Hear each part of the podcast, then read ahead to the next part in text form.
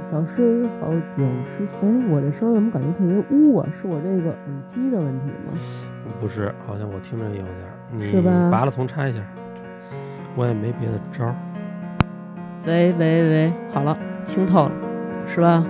嗯，你这什么意思？你这个倒这么一大瓶儿，这么大的案子不壮壮胆儿吗？懦夫，你这个懦夫，不是你要是胆，你要是实在胆怯，咱就别录了。那你这不是带着任务呢吗？今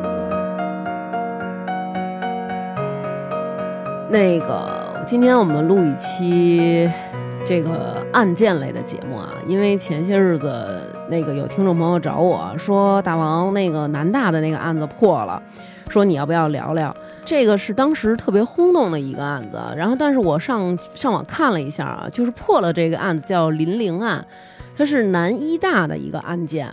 你说你不是你这明显是一个简称，什么叫嗯南医大？南医大是南京的一个医科大学的这么一个案子，这个女孩是学校在读的，然后呃，最近破获的呢是这个案子。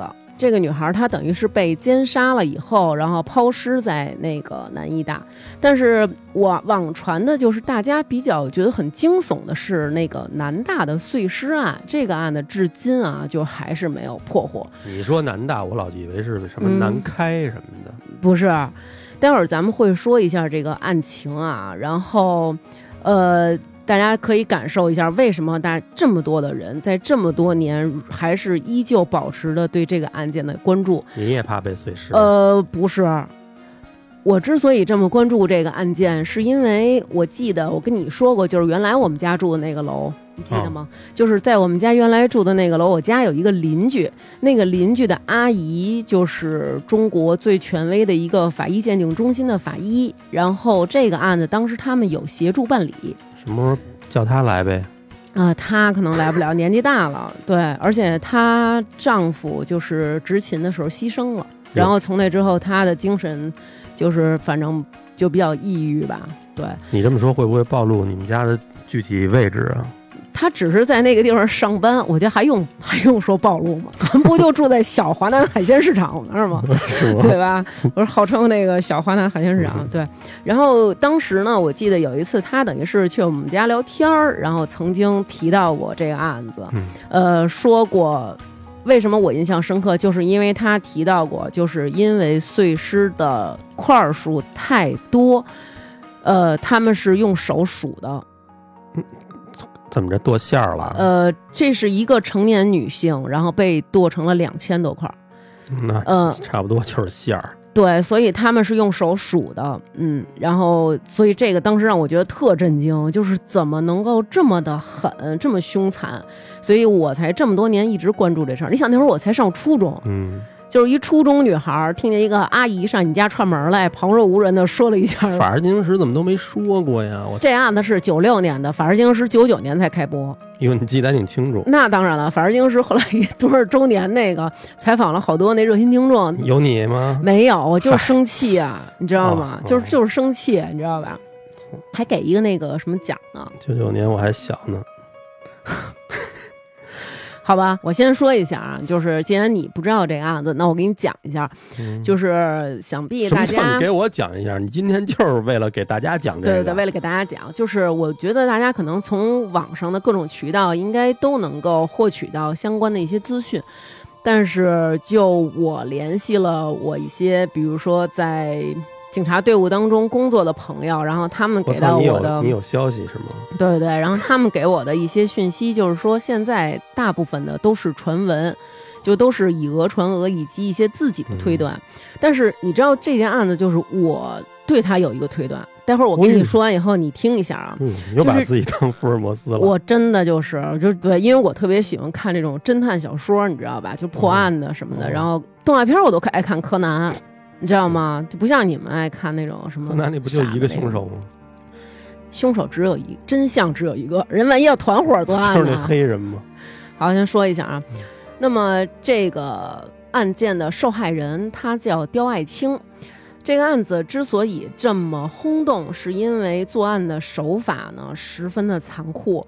呃，网传啊，就有很多人在瞎传，说有有的人说什么剁成了三千多块，有的人说剁成四千多块。其实真正的呢，就是他被碎尸成为两千多块，并且呢，他这个这个人的这个手段啊，会让你觉得很匪夷所思，你知道吗？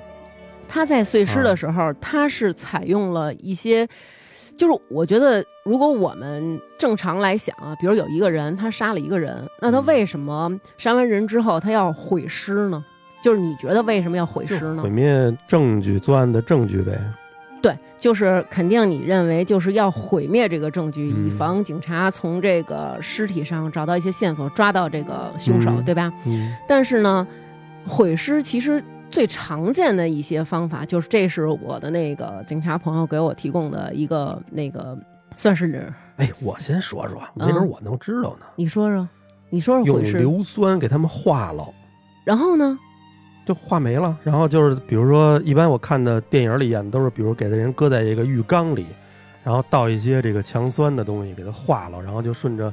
下水道就流没了，就全是小摊儿了。但是这样你得需要多少硫酸啊？你想想，如果大家去查，有人在短期内购入大量硫酸，那不就找到你了吗？而且这个在碎的过程当中，即使倒入了硫酸，也不可能消灭的那么干净啊，明白吗？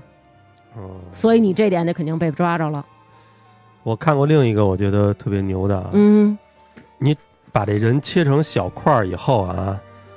你们家要是村里的就方便了，你就直接找一养猪场，抛给这些猪，然后他们能把你吃的连骨头渣都不带剩。这是我跟你说的。啊，这是我跟你说的，你吹牛逼，真的是我跟你说的，因为猪可以在很短的时间之内，他们消化有不多少磅的食物，而且这些食物是连骨带肉一起。警察，警察怎么说的吧？你看你一说这东西，就就是你这真是我自己知道的。你从哪儿知道的？我能告诉你这本书是什么？我忘了，就是一些影视的作品，我也没别的消息。这是一本书上写的，就是写的是有一个人他这么着去做。我操，知道吗？因为经过他的消化以后是查不出 DNA 的，好吧？嗯，行吧。那其实最俗的，比如说找一地儿荒郊野外刨坑埋了，这种没戏是吗？刨坑埋了是一个办法，这是掩埋，掩埋是一个。还有那种就是最俗的，就把这人绑绑起来，然后。沉到河底，对，投海、投河、投水，就这也是其中一个办法毁尸的。那差不多了，咱跟警察知道的差不多。还有呢，比如说注入水泥，注水泥，对，就是将尸体注入水泥。之前不是网上有传说有这样的案子吗？哦，对，但是这样的办法其实是一些，嗯，就是算是手段。比较高明一些的一些办法吧，就是可能不太容易找到，或者在短时间之内可能找不到。但是我觉得啊，就是法网恢恢，疏而不漏。就是即使这个案子他做的再巧妙，或者说他用了各种的消灭尸体的方法，最后还是会被发现的。但是往就是，但是一般啊，常见的就是可能普罗大众可能大家觉得，哎呦，这个东西我给它烧了，嗯。就没事儿了，所以一般其实烧尸这是一种比较常见的处理尸体的一个办法。比如说前些日子咱们看的那个电影，就是呃《祈祷罗姆什》。嗯，对，《祈祷罗姆什》里面曾经他就是他父亲就是用的是这个方式，呃，就是模仿一个火灾。模仿一个发生火灾的这么一个现场什么，但是这种其实在入室杀人当中比较常见。那还有一种呢，就是点火，就是在野外，比如在野外去烧，但是这种很容易被发现。野外那点火，我觉得就是 得这个火必须得是特冲，才能给人烧一渣渣。对，对吧？你野外那点火，这这真是没戏。哎，你看南哥说这还真是，就是如果就是。你点火的情况下是不可能把这个人完全烧成灰烬的，这是不可能的。呃，有一些人他们毁灭尸体是因为他们不希望被别人发现，嗯，他们是以另外一种巧妙的方式去掩饰，把这个尸体化整为零的去销毁。比如二零一二年南京有一托乐家美食街那案子，你知道吗？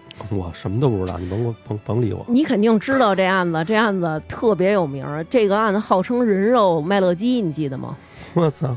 因为那是一美食街，然后就是他们那个就是美食街肯定老有那个剩的那个吃的捂的，然后那个环卫工人就老收那个垃圾，结果他就在收垃圾这一段日子过程当中啊，经常能收到那种就是翻到里边有那种一块一块的肉，熟的肉，然后上面浇了好多好多的番茄酱。哎，然后他就觉得，哎，怎么怎么有这么多呀？但是就是人家扔了的，然后他也觉得，哎，挺可惜的，怎么有这么大的量啊？结果有一次呢，他就工作量特别大，他就跟他老伴儿抱怨，然后就说，哎，你看，就是怎么有这么多这个东西？哎呀，就是糟践东西啊什么的。嗯结果老伴儿就说那个挺心疼他，就过去帮他一起收什么的。结果在帮他收的过程当中，他就给他老伴儿，他又发现了这个类似于麦乐鸡块儿大的这个肉，上面被浇了番茄酱。然后他就跟他老伴儿说：“说你瞅瞅，就是大概我我分析啊，嗯，就是如果要是我，我可能会说说你瞧瞧现在这帮年轻人，这多糟践东西啊，嗯多好的这个肉啊什么的。结果他给他老伴儿看的时候呢，他这个老伴儿曾经参加过对越反击战，我操，他并能看出质感来，并且他老伴儿就是里边的医疗兵。我操，我这个事儿我一直觉得很匪夷所思啊，我不知道区别在哪儿，但是据说是他老伴儿看了一眼，嗯就跟他说了，说这个是人肉。当时他老伴儿就说了，说这个是人肉，然后他俩人就报警了。报警之后，警方就去了，结果经过鉴定，真的是人肉。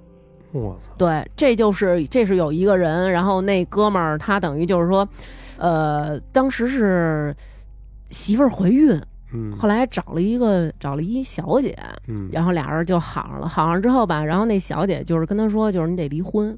嗯，然后这哥们儿说就是没法离什么的，然后一来二去俩人就闹闹得挺挺僵的。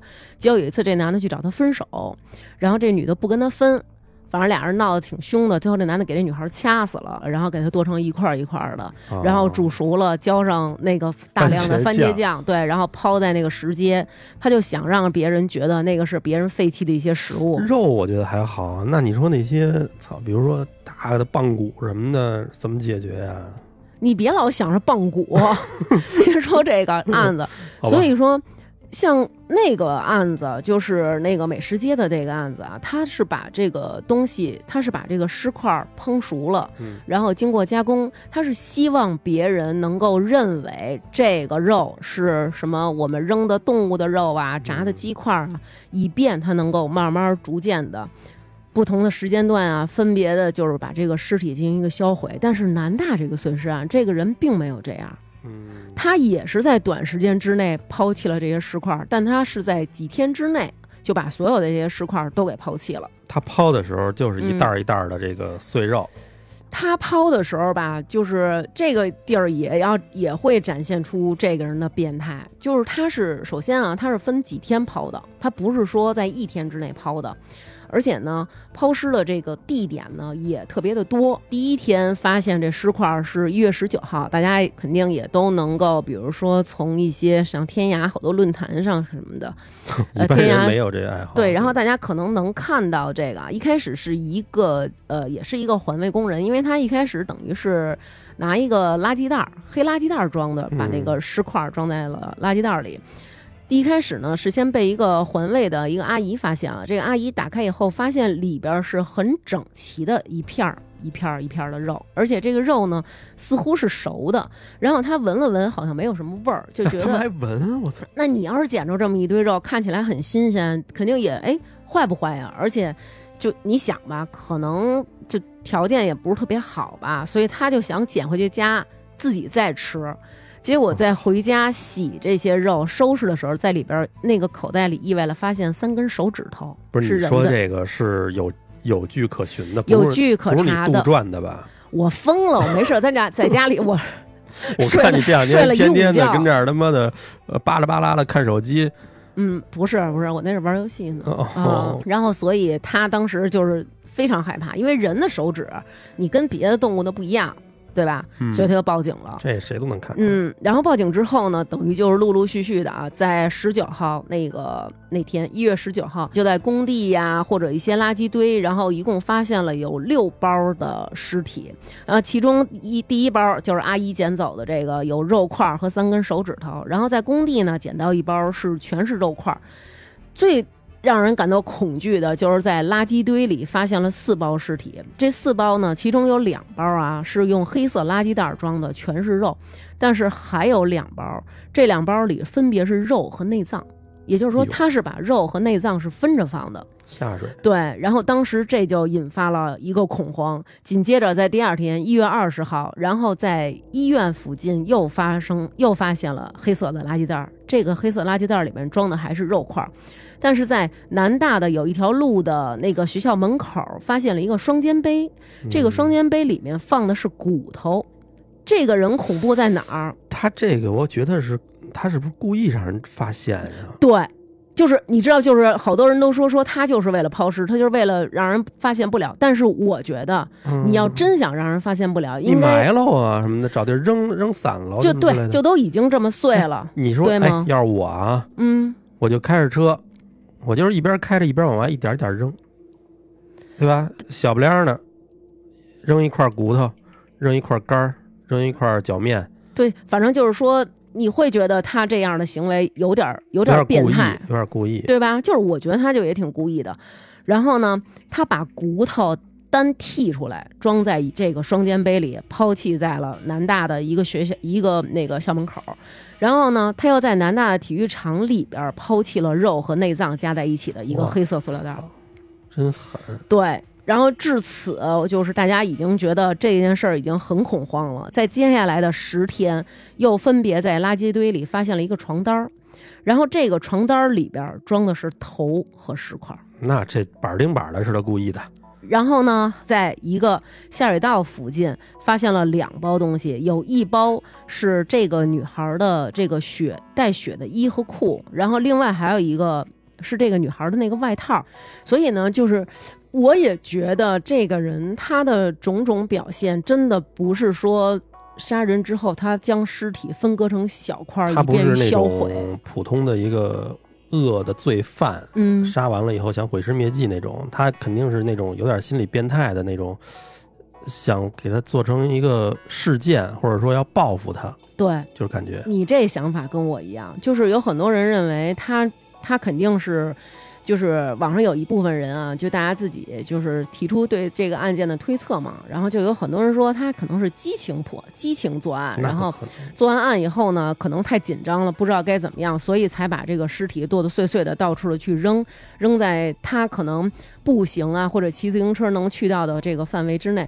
但是我觉得他这个还有一个点啊，就是让你想起来就觉得简直太可怕了，以至于就刚才我和我微信里边的一个朋友说，我说我要去录节目了，他说你今天录什么呀？我说我录那个南大碎尸案，因为他就在旁边的一个医院上班。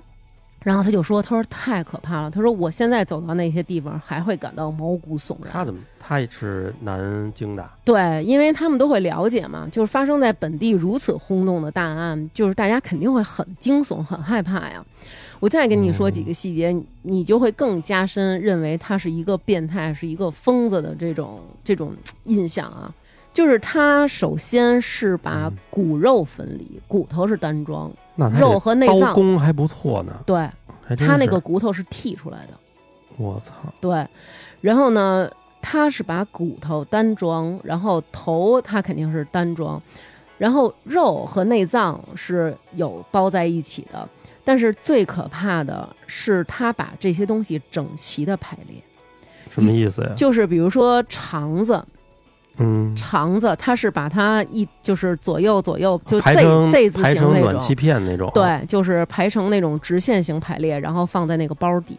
我操，嗯，就是它是一个它是按照火锅做的，反正就是你会觉得这个人真的是太变态了，真的就是太他有点强迫症，有点那种感觉吗？对，就是有很多人会觉得必须得码的特，别整齐，对，排列的特别好，而且它不光是将内脏排列整齐，就是我们我们现在看到他把这个肠子排列的很整齐，他连肉块儿排列的都很整齐，不会大小都特别均衡，大小是很均的，而且他连抛尸的那个每一袋儿的重量基本上都差的不会很多。真是有毛病，这人。对，所以就是大家会觉得，就难免会把他想象成一个，就是就特别怕他是连环杀手嘛。你知道吧？就是刚一出这事儿，大家肯定想说，哎呦，这么凶残，就是会不会比如再犯案什么的？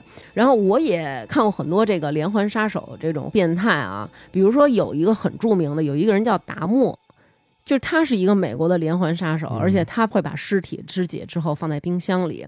他妈妈就是有问题，他妈妈有一种极度的洁癖，禁止任何人接触他儿子，就完全把他儿子冰封在一个仅有自己的世界里了。所以他儿子去玩的东西啊，都是比如说一些呃死了的小时候玩死了的小鸟，什么小猫、小狗什么这些小尸体，他觉得这样他就能完全的控制和永远的拥有这个东西。所以他长大了以后，对这么暗黑呀？对，然后他长大了以后，他就去杀人，他就是想要有这么一种一种感觉在这里面。但是呢，变态杀人狂碎尸，他们往往有一个特点，这个特点是什么？就是你去纵观看，就是所有的这些人，他们有一个特点，就是他们一定会从受害人身上取走一些很有特征的东西。对，没错。哎呦，你看我是不是有这潜质？没有。就是哎，我都说到这儿了，你再不不能猜出来，真的，就是他们一定会取走一些东西，然后把这些东西的利用这些东西的消失和尸体无法拼凑，这样他们觉得这是一个很值得炫耀，然后彰显他们的力量、控制力什么的这种的一个表现。哎，哪天你要是说嗯，我变态了，我就把你那个胳膊取下来，嗯，把你那个花臂的那个皮。铺开了，然后裱在一个相框里，留着当纪念。我我这我这么说，我这么说合适吗？不会不会有听众报警吗？你怎么那么你怎么那么损啊？我这不是就操，咱们不是代入一下这个？对，所以就是说。你看，比如说像之前赫赫有名那个白银案，那个凶手吧，他就是经常会，比如说割下女性的一些特征，然后把他们扔在这儿啊，扔在那儿，扔黄河里啊什么的，就是他们会有一些获取受害者的一些肢体的这么一种表现。这种一般对这种一般比较是变态或者是连环的这种碎尸变态杀人狂会做的事儿。但是这个人呢，他并没有，这个尸体还是很完整的。嗯。网上有一些这种传啊，说什么脸皮没有了，或者说什么心脏没有了，这都是假的。就是这个尸体是其实还是很完整的。我操，那怎么着？就是说他扔这么多袋儿，还有人把这给拼起来了。所有的这些碎尸案是必须要拼凑的，必须要拼凑。对，真牛逼！嗯，这就是谁能干这活儿？这就是当时这件案子非常轰动的一个事儿，而且当时就是去过的法医都表示十分难以接受。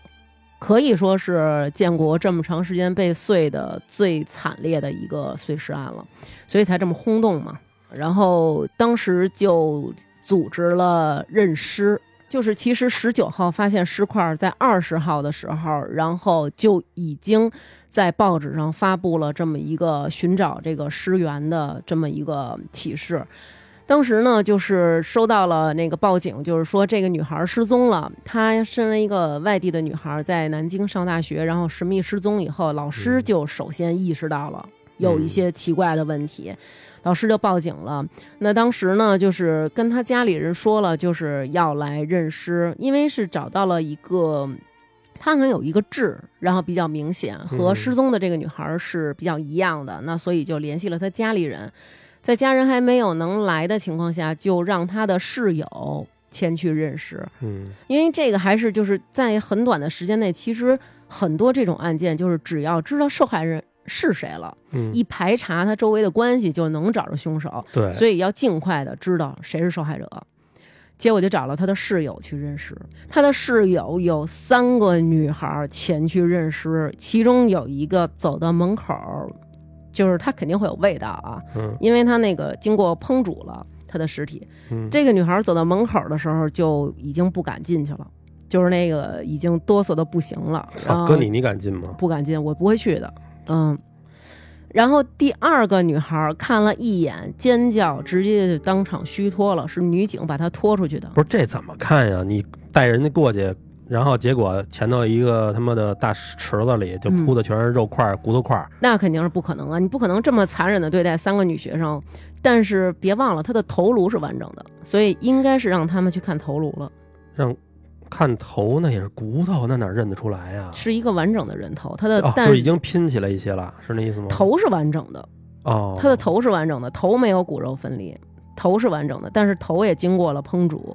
我操，嗯，首先就是你想吧，因为这个肉，你也比如说咱们你平常咱们吃饭你也看看到过啊，这个肉它受热以后它是会收缩的，嗯，所以这个经过煮之后可能会出现的一个比较尸体比较难看的问题，就是他嘴会向上翻。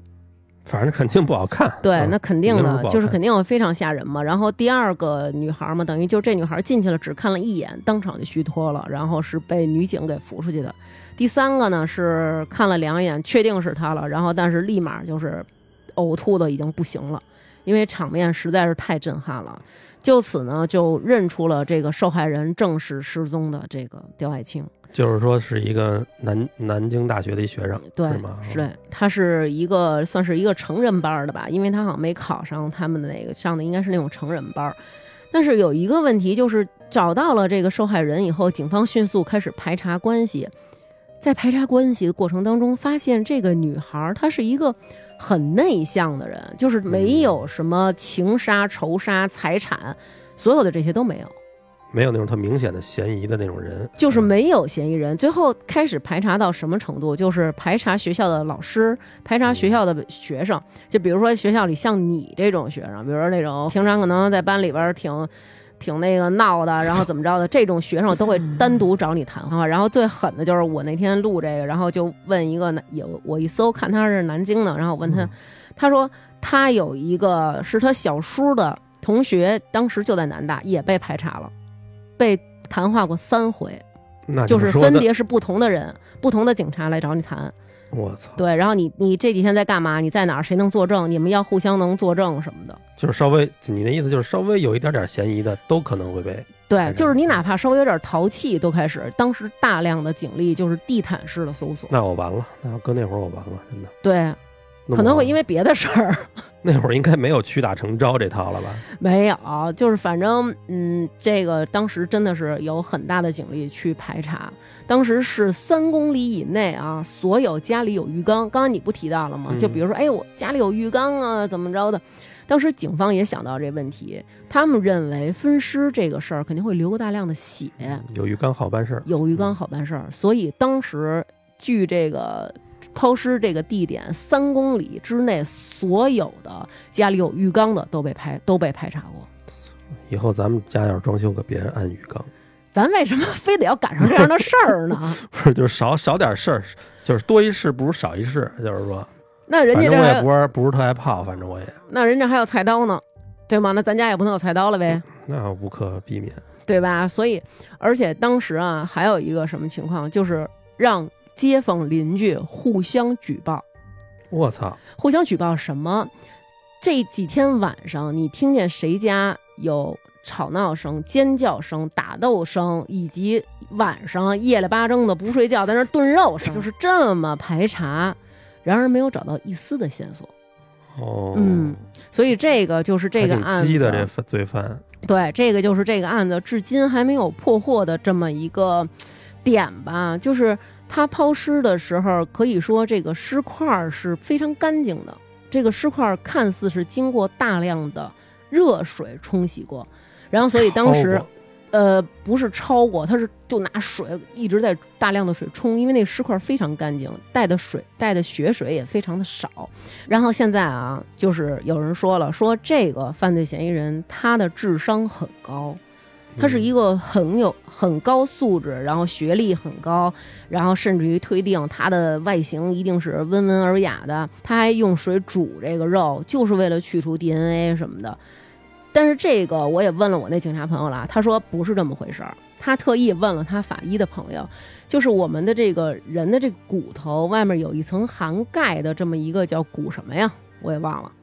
膜呃，不是这个东西，它就是能够保护我们这个骨头里边的这个 DNA，而且骨头比软组织更容易鉴定出 DNA。就是当时九六年那个年代，其实 DNA 这种东西在咱们国内还不是很普及。嗯，到两千年左右的时候，其实才大量的开始普及这个 DNA 的这个破案啊，或者说 DNA 的鉴定啊，嗯取就是从现场取这些 DNA 的一些样本材料什么的。在当时呢，没有那么多老百姓能够知道说，哎，这可不能沾着我的 DNA，没有那么多人，没听说过。对，基本上没听说过。他把肉给煮了，或者用开水烫了。其实我分析啊，然后当然这个网上有很多人也是这么分析的，其实是为了防止血水流出。你想想，这个肉如果它煮完了以后，它里边就没有多少血了。就是说，那血就变成那血沫就撇走就完了。对对，等于他就是为了能够减少血水的流出，方便他抛。所以你就想，这个人他得有多么的变态？哎。我有一个合理的猜测啊，嗯，这人我觉得弄不好他是搞餐饮的，餐饮他懂这个处理肉的方式，嗯，然后他有可能还能接触到大量的热水，然后没准还有大的大池子什么之类的。你说这个很对，就是特别是比如说搞拉面这块的，你真是爱拉面，那你这连这事儿你都得那大池子。你说这还真是，就是网上有很多的人，就甚至于有很多的那种，就是经常参与协助警方 有一些自己推理的人，他们也是这么推定的，就是认为这个人他一定是从事相关的这些行业，比如说熟食啊，或者说屠宰啊什么的。但是现在有一个问题啊，就是卖熟食的，大家推定什么方便他作案呢？就是可能他晚上在煮东西、切东西的时候，别人不会怀疑他。因为别人会觉得你这可能是进的货吧，嗯，或者什么的。但是当时有很多的这样的贩卖小食的店都被排查过，也都没有排查出来。但是你知道我认为是什么吗？嗯，我认为以这个人他将这个东西将这个肉煮过，然后再切。咱们之前比如看吃播也说了，说这肉煮过一遍就好切了，嗯，方便切了，切成片儿，或者说放冰箱里。稍微动一下，等它硬一点，这样就好切了。就是大家都认为这是一个单独作案的初犯，就是我认为初犯是有可能的，但是一定有人参与帮助他碎尸。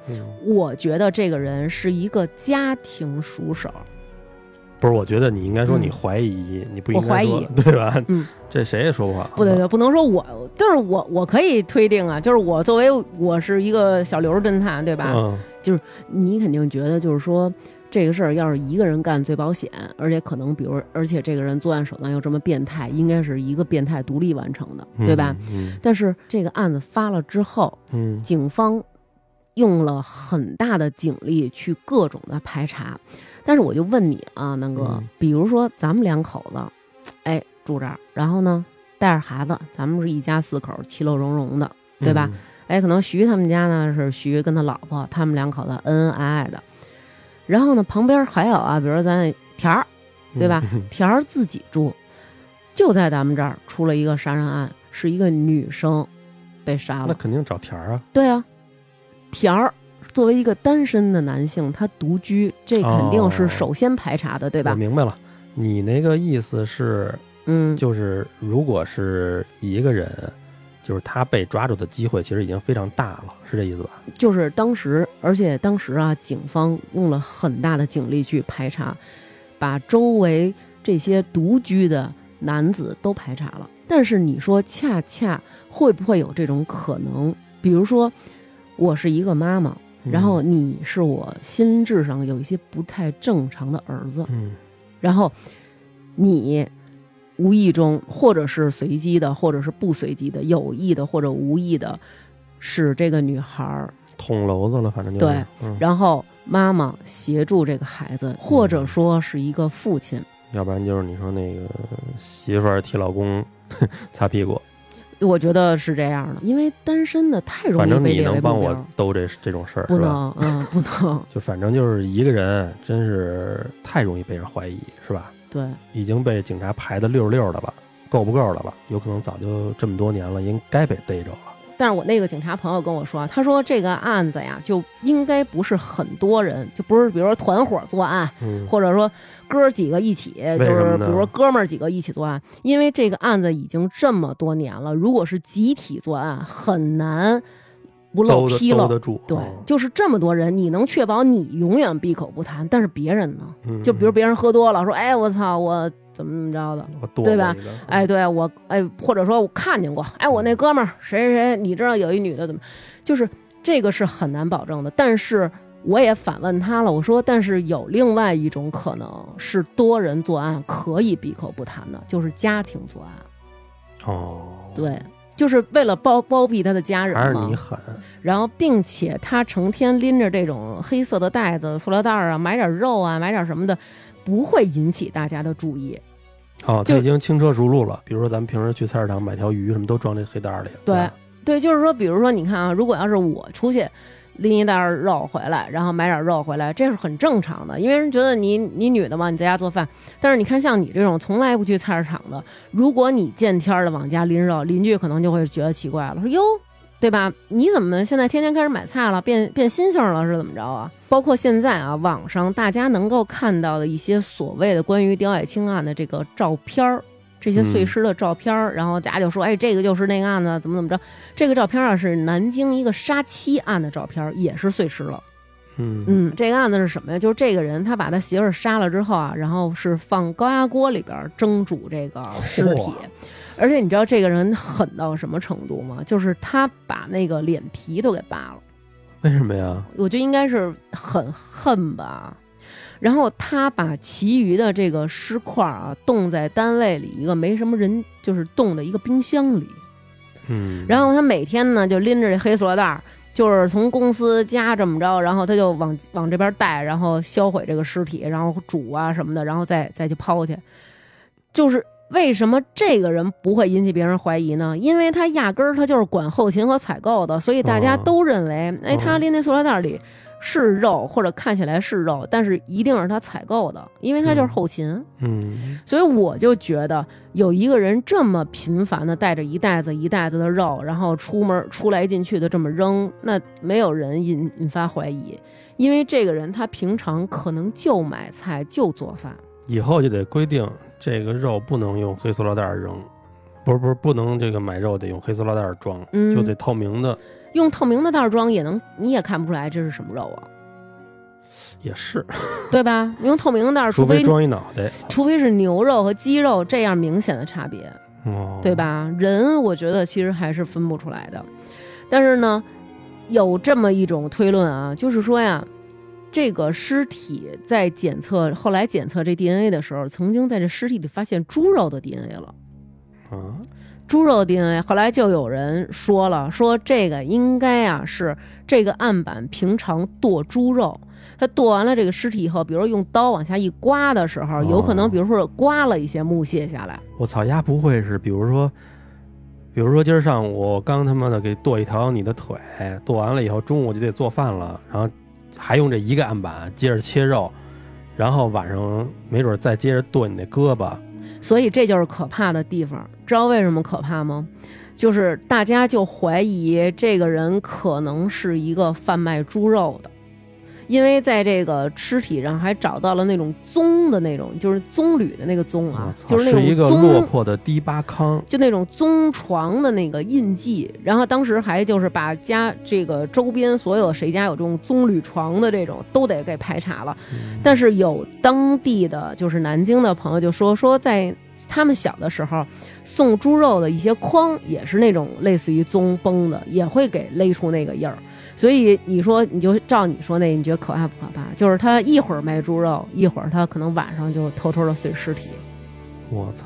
我刚想，有可能啊，结局就是出现了一个画面，这画面中可能是一个中年的男性，然后在一个南京的某个市场里，他在切着肉，或者说他是在一个什么食堂里干着一些厨房相关的活儿，然后他在满头大汗的忙活着，然后这会儿一个镜头照到他的脚下，在一个犄角旮旯的地儿有一张某某大学的学生证，嗯，但是没有人知道这个人是谁。其实很多人也都说过，说会不会这个凶手已经死了？要是他还活在人世，就是隐藏在这个茫茫人海当中，等待有一天警察叔叔把他揪出来。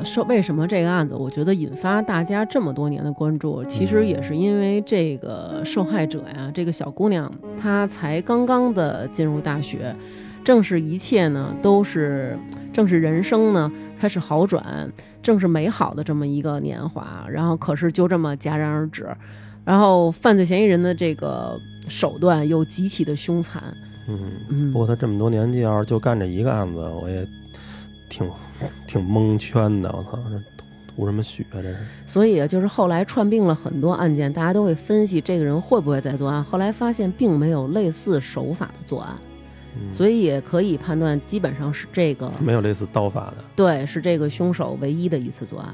好吧？嗯，但是最后啊，我觉得有几个点啊，其实挺难的，就是我觉得我也想让你帮着我分析分析啊行，，我特别会分析。你特别会特别会分析。那么首先啊，就是这个案件呢，它的这个抛尸，还有他对这个尸体的处理，很符合咱们俩刚才说那个，就是他不怕人知道这是谁。嗯首先，这个尸体面部它没有毁容，头颅还是完整的留。嗯其实头颅是最好能够知道这个尸体是谁的，嗯，对吧？他没有毁坏，他没有毁坏这个尸体的面容，也没有毁坏头颅，并且直接就是抛尸在南大，也就是说，这么明目张胆的抛尸于闹市，而且就是手指头啊、头颅啊这些这么明显的人体器官，他就敢这么扔，我觉得他很明显就是知道警方发现了这个尸体，他也不会联系到我。你觉得有没有可能？就是如果说但凡他俩，比如说男女朋友，他绝不敢这么做，因为很很快就排查到你了。嗯，但是他这么不在意的，这么抛尸，明目张胆的抛在闹市区，都没被警察排出来，都没被排出来，证明他和这个女孩没有什么一个弱关系，必然对弱关系，没有什么必然联系。就排查关系的时候，他们是很远很远的，有可能真的就是路上的一面之缘，见过一面这样的关系。操，那会儿真是也没有那么多摄像头，那没法说了。对啊，嗯，还有一点就是这个案子肯定应该是在室内杀人，你确定？你觉得呢？那肯定不是室内杀人杀不杀没杀人我不知道啊，但是这，切成好几千块，这肯定得是室内吧？对吧？那如果要是这样的情况下，这个受害人就必须得进到这个凶手的家里，对吗？那倒不见得，那那他有可能，比如说在大街上，或者嗯说把他骗上车，给他弄死了，然后带到家里找一小一小黑屋杀了。因为因为首先啊，那会儿没有那么多人有车，而且那会儿的房啊，其实不像现在，比如说都是十几二十层的大楼，对吧？嗯就算是有，其实也没有那么多，而且在那个区域其实没有那么多超高层的建筑，可以说很多都是那种小居民楼。如果要是这个人在外面杀害了被害人，凶手将其运到家里面想毁尸的时候，这过程当中有没有可能被人发现？反正是杀完了，确实不太好处理。这个他还是一完整的尸体的时候，确实是不太好弄。怎么怎么怎么方便这个搬运？我操，我可能干不了刑警。嗯，对，肯定我一直觉得我我还挺想干刑警的，真的。你别给我一直觉得别给人添乱挺能。分析的，我一直觉得自己，反正我就由此推断，就是南哥你干不了坏事儿，嗯，嗯，就是你一定要坚信啊自己这个智商，就是嗯干不了坏事儿。哎，你说丫怎么不找一个那个剁馅儿那机器，就往里一点一点的做成那个馅儿呢？哎，你说这还真有，就咱们那个听众那个警察那听众朋友给那个给我跟我说的时候，也提到了这个问题。索性就弄成他妈的最碎，他就提到了，就是你知道那李昌钰吗？我不知道。李昌钰是特别有名的一个法医鉴定鉴定的一个专家，他在美国，就是他就曾经提到过有那个绞肉机绞碎，就是犯罪分子他们那个的手段其实是什么样都有，有挖坑的，有扔计石头块、投江的、焚烧的什么的，其实还有这个。就是李昌钰说的那个，还有就是你说这个绞肉机这个快速处理，他这个我觉得剁的这么细，这个应该是变态，加上可能有人从旁协助。帮他一块儿，嗯嗯，要不然他这个体力达不到，你觉得？对啊，你不要老把你自己的这个体力就是带入到罪犯里。而且还有一个，他这个没有经过剁。你刚才说那剁特好，他没有经过剁，哦，他是骗，他是从关节处下手，也就是说他还挺了解这个骨骼的构造，可怕吗？哦？哦，嗯，庖丁解牛，对，就是那种感觉。他等于是从关节处下手分离的，不是傻傻剁傻砍，骨头渣子蹦一地那种。对行，嗯，你觉得反正就是得好几个你才能这个完成这事儿。要是我肯定，我可能没戏，对我可能就是自损八百。这是刘娟合理的猜测，好吧？嗯，刘娟不合理的猜测吧。然后最后咱们说一下，就是我问的啊，咱们这个听众这警察朋友给咱们的一个，有正根儿了是吗？有正根儿了，对。咱们这个听众朋友啊，吴小周，他八六年的，但是这小小哥们儿啊，从警已经十二年了，待过的部门儿从巡警到特警到反恐，现在在指挥中心，参加过黄赌毒、扫黑等等，就是这些特狠的都参加过。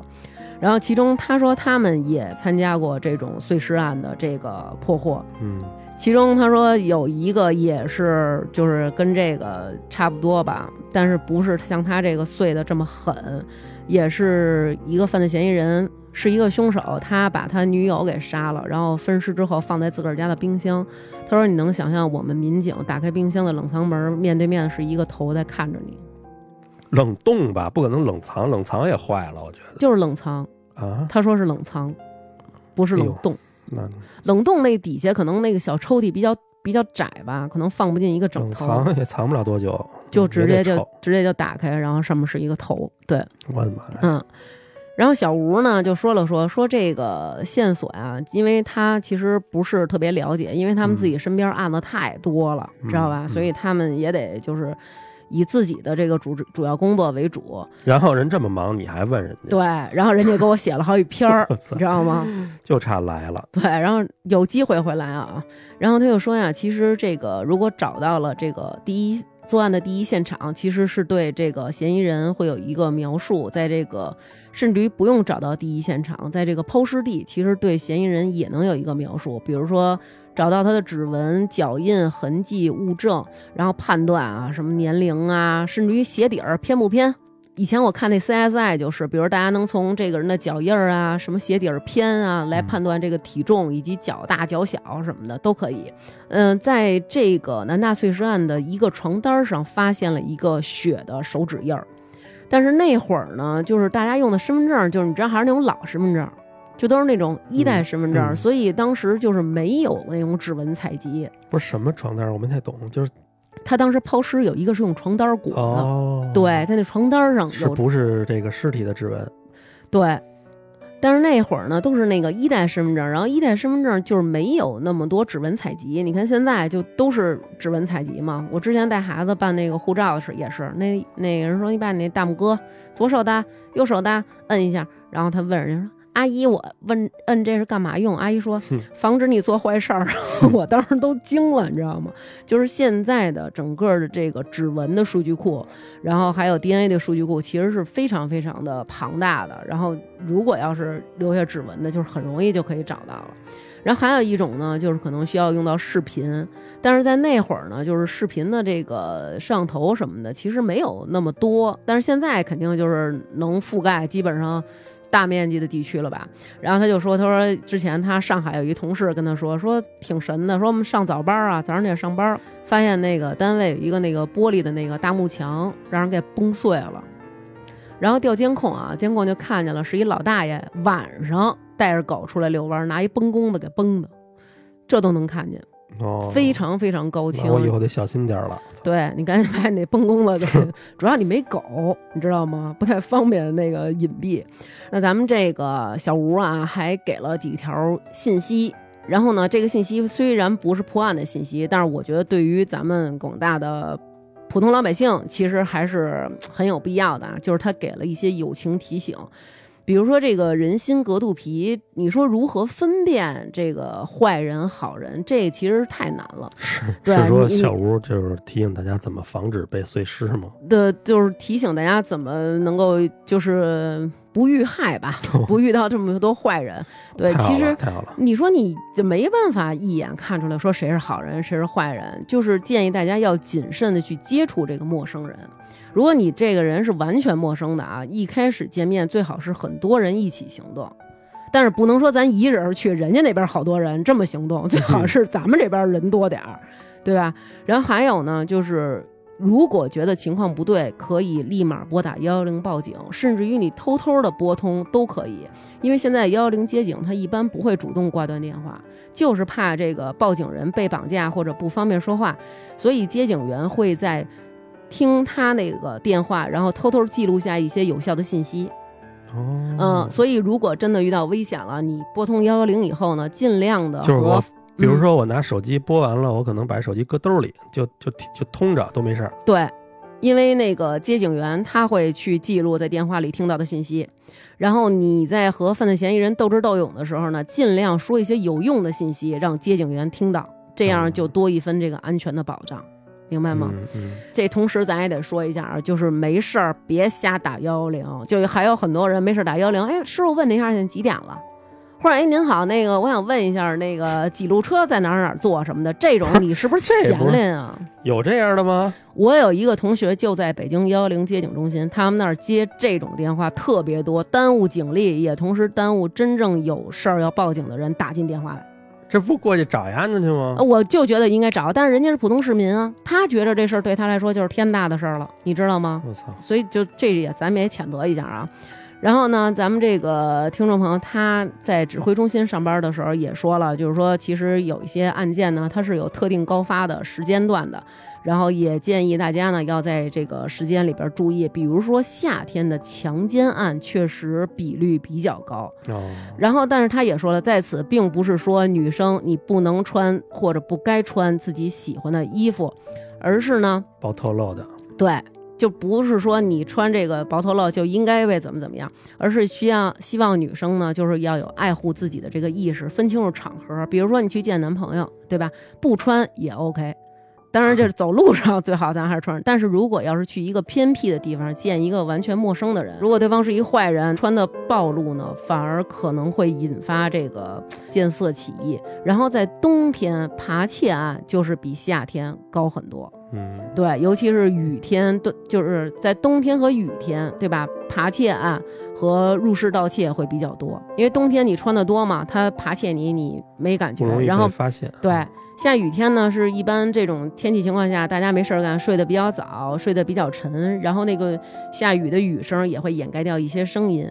然后同时他也提醒了说，最近疫情期间啊，依然有爬窃案，这样都没什么人，他还能接着爬窃他案。是去他妈哪儿爬去对，了？他说我也惊了啊，不会是自己在家人自己爬自己吧？不是，他说就这么空旷的大街，就人跟人就聊天儿。咱那天上马路上遛弯儿去，人跟人聊天都隔一米多以上啊。他说有一个人啊，他说就是贴身跟着你，他说你都不知道吗？这犯罪嫌疑人是霍比特人吗？就一点都看不见，没感觉。现在出来的小偷呢，都是高手。然后同时呢，咱们小吴也说了，就是随着这个科技的这个发展，然后刑侦的这个手段啊，然后现在也是越来越高科技。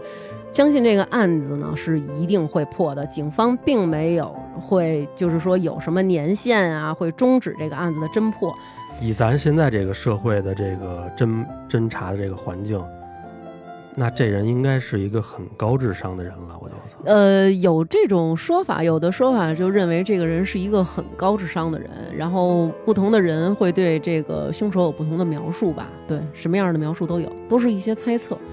因为我觉得警方是这样，他也不会公布全部的证据，因为这样也不太利于警方破案。我相信警方掌握的证据是足够的，而且随着现在的这个科技啊越来越发达，陆陆续续的破了很多起陈年的一些案件。嗯，比如说之前咱们那个比较著名的那个白银案，也是历经了好多好多年，最后才破获的。还有那个有一个湖州的一个抢劫杀人案，也是这个案犯在二十年之后，其中一个人成为了作家，另外一个人成企业员工了。你能洗白你的这个职业，你能洗白什么？但是你洗白不了你的 DNA。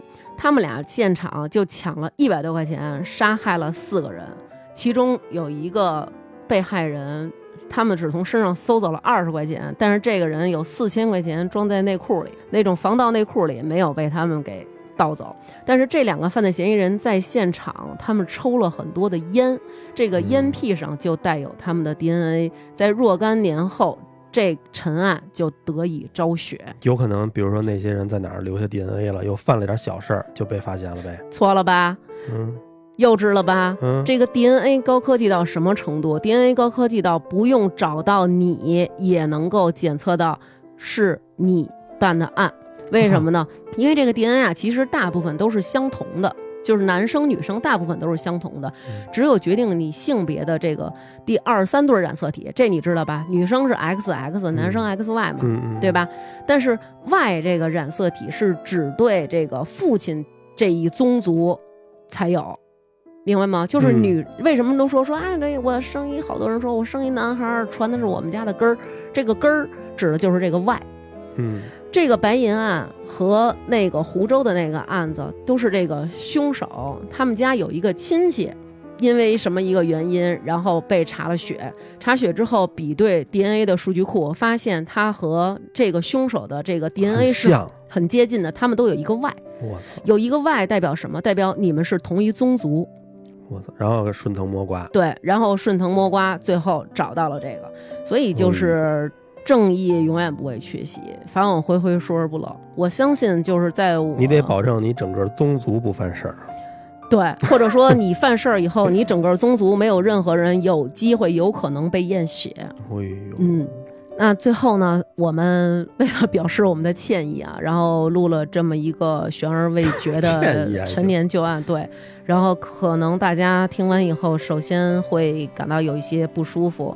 嗯，本来大家都是听着我们的节目入睡的，可能这一夜辗转反侧想事儿了，要对，想事儿。然后也有可能了影响了您的这个睡眠质量。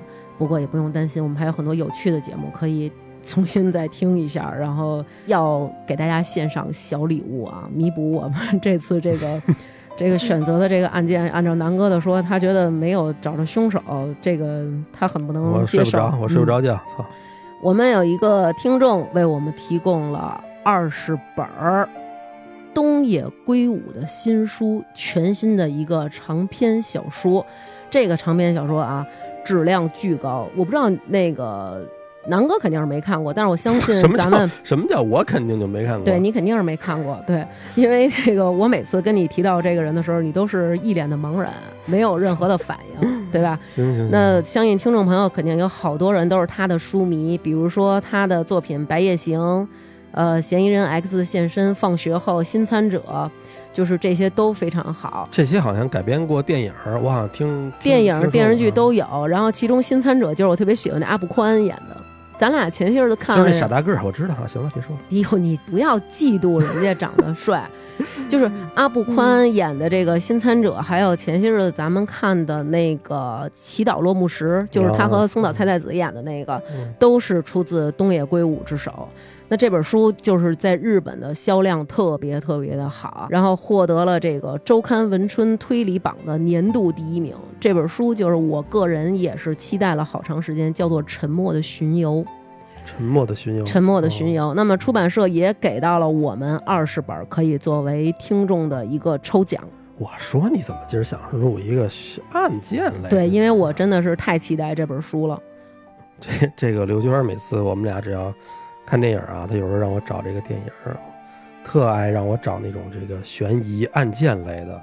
哎呦，经常就是这个开头啊，刚一放开头嗯，就告诉我，这人是坏的，这是凶手你。现在公正的跟听众朋友说一下，最短的时间我破案，就是咱俩随便看一电影，我当场我就给你破案。有的啊，可能是这个片儿可能看了三十分钟、嗯二十分钟，最短的，你告诉大家多长时间？最短的这这电影刚一出来啊，一分钟有吗？就出来第二个人，他就判断这人是凶手，结果最后还就是凶手。出来了两个人，一个人是被害人，还有另外一个人，而且这个并没演出来这个凶手杀这个被害人。我上来我就跟他说了，这是凶手，结果嗯这人就是凶手。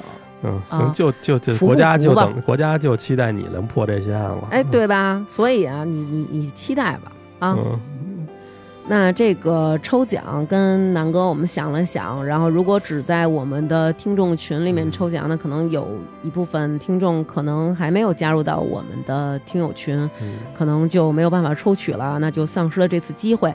所以这次抽取的平台是在荔枝和网易云，那么这两个平台可能我们的听众朋友啊对稍微多一些。那么您听到这里就可以赶紧去本期节目下面给我们进行评论啦。那么评论的内容是沉默的巡游抽奖。那么我们会按照时间的先后顺序，在网易云和荔枝两个平台分别选取留言的前十名。那前十名的听众朋友，我们会以官方的号，呃，向您对向您询呃向您索要您的地址、电话和姓名，然后看看怎么能够把这个书给到您。嗯这个是新鲜火辣的这本书，据说啊，连我的这个。这个大神，我的偶像都直呼这本书真的难写，而且他认为这本书他是可以拿到奖的。就是《嫌疑人 X 现身》当时有一个奖他没有拿到，就是那爱伦坡的那个奖，但是他认为这本书是可以拿下这个奖的。哦，嗯，希望咱们看完以后，大家可以互相交流吧，哼，对吧？尤其像我这种破案神速的人，好不好？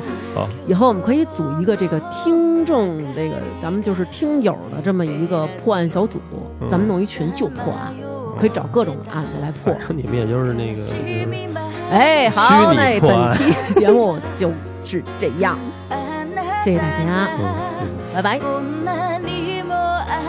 本期在微店发发大王哈哈哈为我们进行打赏的听众朋友有李小聪、隔壁小王果是谁、骨头花卷、边宇、美人音姐姐、李航航、洛洛的爸爸王西西不在家、晶晶、金属熊、发发大王的小曼曼啊、王峰熊、马小跳。